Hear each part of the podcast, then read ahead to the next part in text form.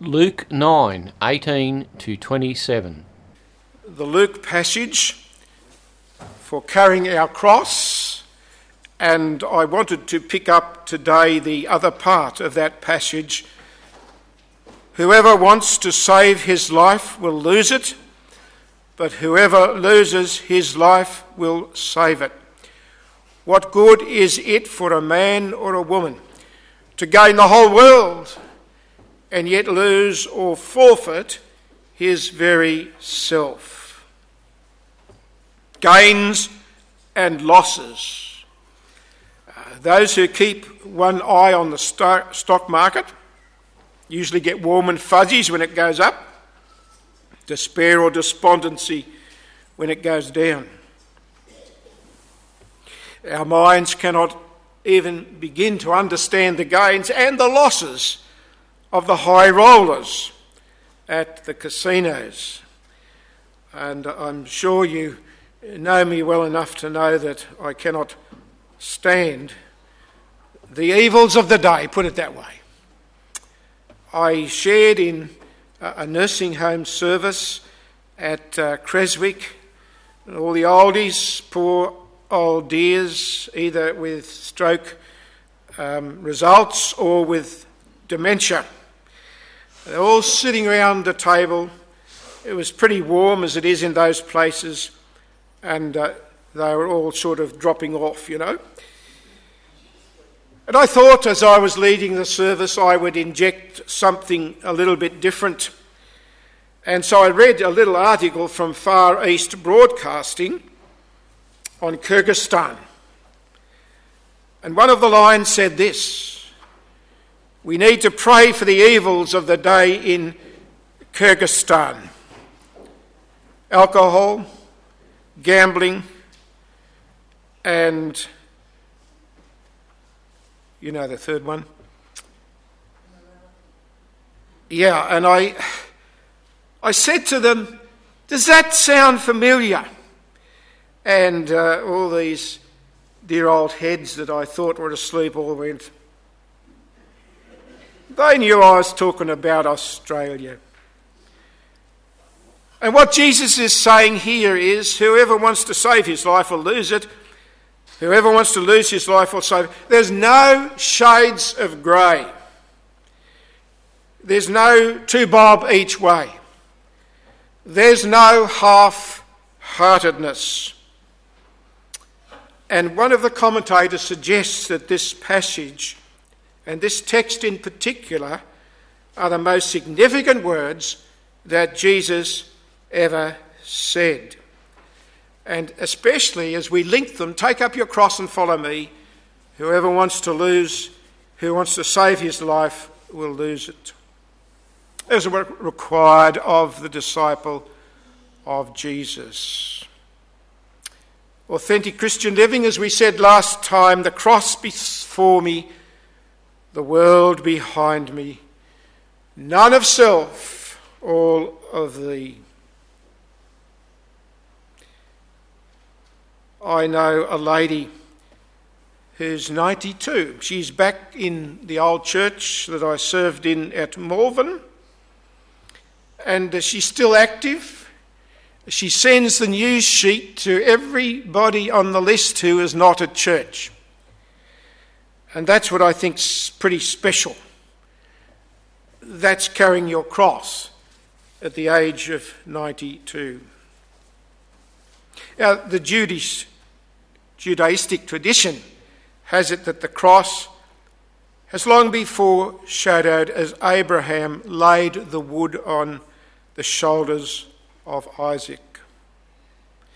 We move on. If a man or a woman wants to save his or her life, they will lose it, but whoever loses his life for me will save it. What good is it for a man to gain the whole world and lose or forfeit his soul? Uh, those words are in all three synoptics Matthew, Mark, and Luke. They all appear very similar in John 12 25. The man who loves his life will lose it, while the man who hates his life in this world will keep it for eternal life. Commentator Howard Marshall understands this as through the experience of loss, paradoxically, the soul is saved in a deeper sense. It's a challenge for us, isn't it, friends? How much the things of the world rob us from this greater depth of holiness and consecration to Jesus.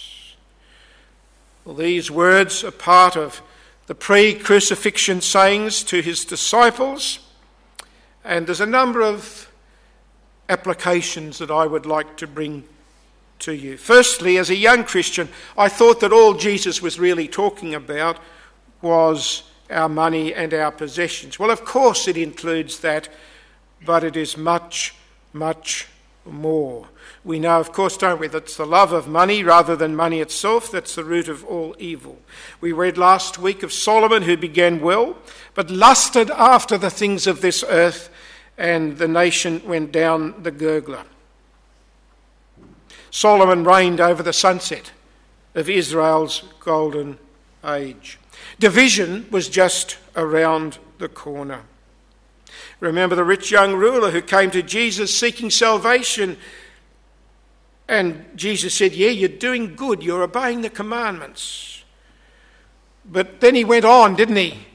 Go sell your possessions and give not 50%, not 80%, but 100% to the poor. And the rich young ruler went away sorrowful, for he was very rich.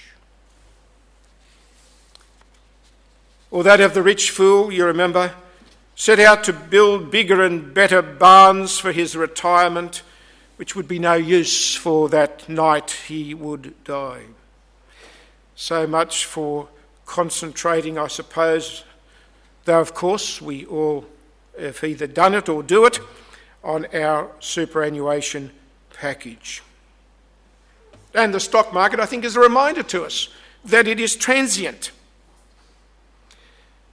Secondly, the one who seeks to gain the whole world but loses his or her soul is not only a sad life but a wasted life. I had at Malvern two very godly church, church officers, you know, in the days when churches were well enough off to have couple to look after the mundane day to day work of the church and the buildings. They had four children, adults, um, three very fine children. Number four was distracted from life as a teenager by his mates who were into grog. And David's was a wasted life. He died at the age of 43, just as we'd moved the parents out to retirement village, and all he could do was to move into a pub. He had a lot of illnesses. He'd not looked after himself. He'd not stopped drinking. And when he moved out of the caretaker's cottage, they found some 300 empty flagons. David had so much potential. He was a Christian. Oh, yes. And uh, a lovely fella. But he would die at 43 with a wasted life. Thirdly, the context reminds us that Jesus requires total, absolute, not half hearted allegiance. Carrying our cross daily not just when it suits us or when we're feeling God, uh, good about God or when life is easy. It is powerfully summed up in Deventer's lovely hymn All to Jesus I surrender, humbly at his feet I bow. Worldly pleasures all forsaken, take me, Jesus, take me now. That's not easy. How many times have you, how many times have I, throughout our lifetimes, said or sung or prayed those words and then sort of somehow slipped back. Well, may God help us all, particularly as we grow nearer to the glorious kingdom, uh, to say them and sing them with all of our hearts, to yield to Him our time, our talents, our graces. And you have ministries here and now to bring those ministries to the Lord Jesus in the context of the service of this church. Did not Jesus warn us against holding our lamp under a bushel? Fourthly, you might have noticed that I'm slowly moving to that more glorious, to affirm and deepen your souls. It's what Hendriksen calls the narrowing or the enlarging of our souls. Hendriksen says the soul with wide horizons expands, becomes wonderfully enlarged. It overflows with peace, assurance, joy. In helping others, it helps itself. In loving, it experiences love, that of others, especially that of God. Consequently, Jesus urges upon every person in his audience not to follow the wrong course of turning inwards upon oneself in attempt to hang on to all of one's earthly treasures. To do so would amount to stupendous, stupendous and if persistent in, incurable folly. Long time ago, I was called in to do a funeral of a lady. She was 80 ish. And in those days, you used to visit. Now they don't seem to want you to visit. And I, I would talk over the life of the deceased and the marriage and the home and the family, and then prepare what I was going to say. And so I said to the husband, well, What was your wife's name? And when was she born? And what were her parents' names? And things like that. I said, What about friends? He said she had no friends. He said she used to complain to me quite often, I haven't got any friends. And I used to say to her, Well, you've got to go out and find friends, make friends. But she never did. A life turned in on itself. And I trust and pray that we all will be prayerful for a vision of Australia as we enlarge our souls and pray for the world for Christ. For you know, St. Francis of Assisi, it is in giving that we receive, it is in pardoning that we are pardoned, and it is in dying that we are born to eternal life. And finally, the concept of gaining the whole world is but that of eating husks of transient pleasures, of futile dreams. But losing the world, we gain eternity. The value of your soul to God is, you know, it's worth more than all of earth's wealth. Have you ever thought about that? So much when a single soul comes home to God, we're told in Luke in that trilogy of the lost, there's a celebration, there's a party in heaven. For you are the apple of God's eye. You are precious to Jesus.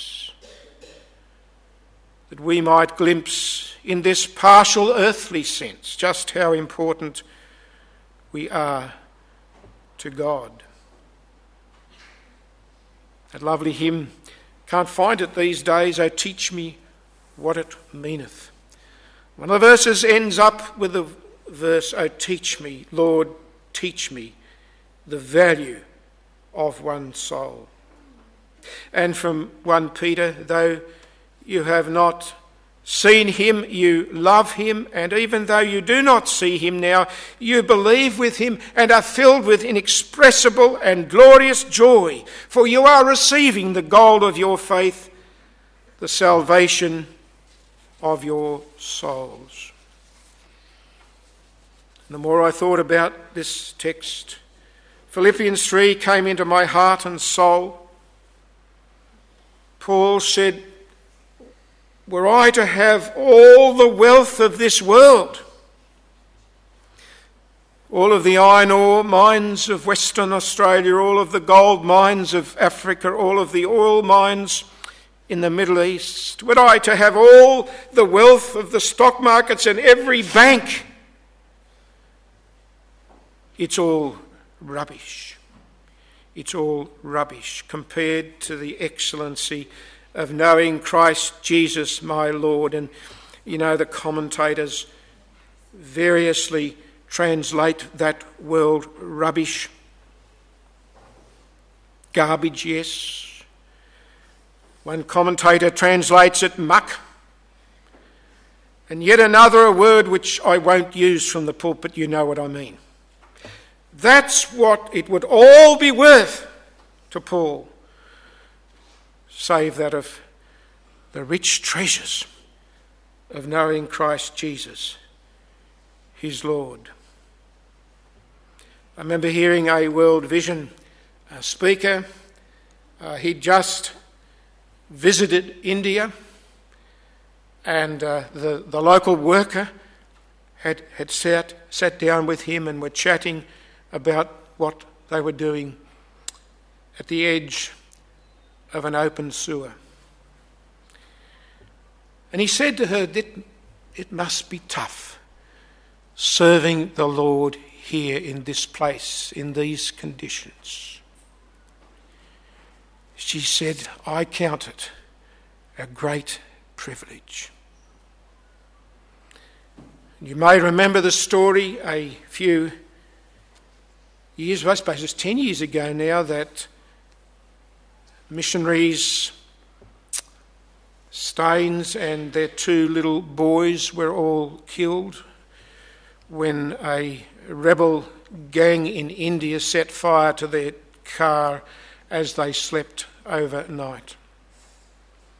And I was privileged to hear Gladys speak uh, at a um, parliamentary prayer lunch in Sydney. And you'd imagine some of, of of, of the anger and some of the bitterness would have come through, but not a scrap of it, not even a hint of it, as Gladys just praised God for the work that was going on in that village, and indeed, she was part of that now. She was part of the work that her husband started and was stopped so abruptly. They loved not this world. They gained not the world, but won the victory of Christ, saving their souls for eternity. After all, Jesus, the Son of Man, came to suffer and to give his life a ransom for many. Gains and losses. Will you give your all for Jesus? Let's pray. Father, you call us into a life of discipleship, of gaining our souls as we count all that we have as rubbish. Strengthen us in our resolve. Draw us closer to you, to the wounded, bleeding side of Jesus. And strengthen us each day to live to your glorious name. We pray for each and every family in this church and we give you thanks for them. And we pray for those ones not able to be with us. May you have mercy upon us, now and always. In the love of Christ we pray. Amen.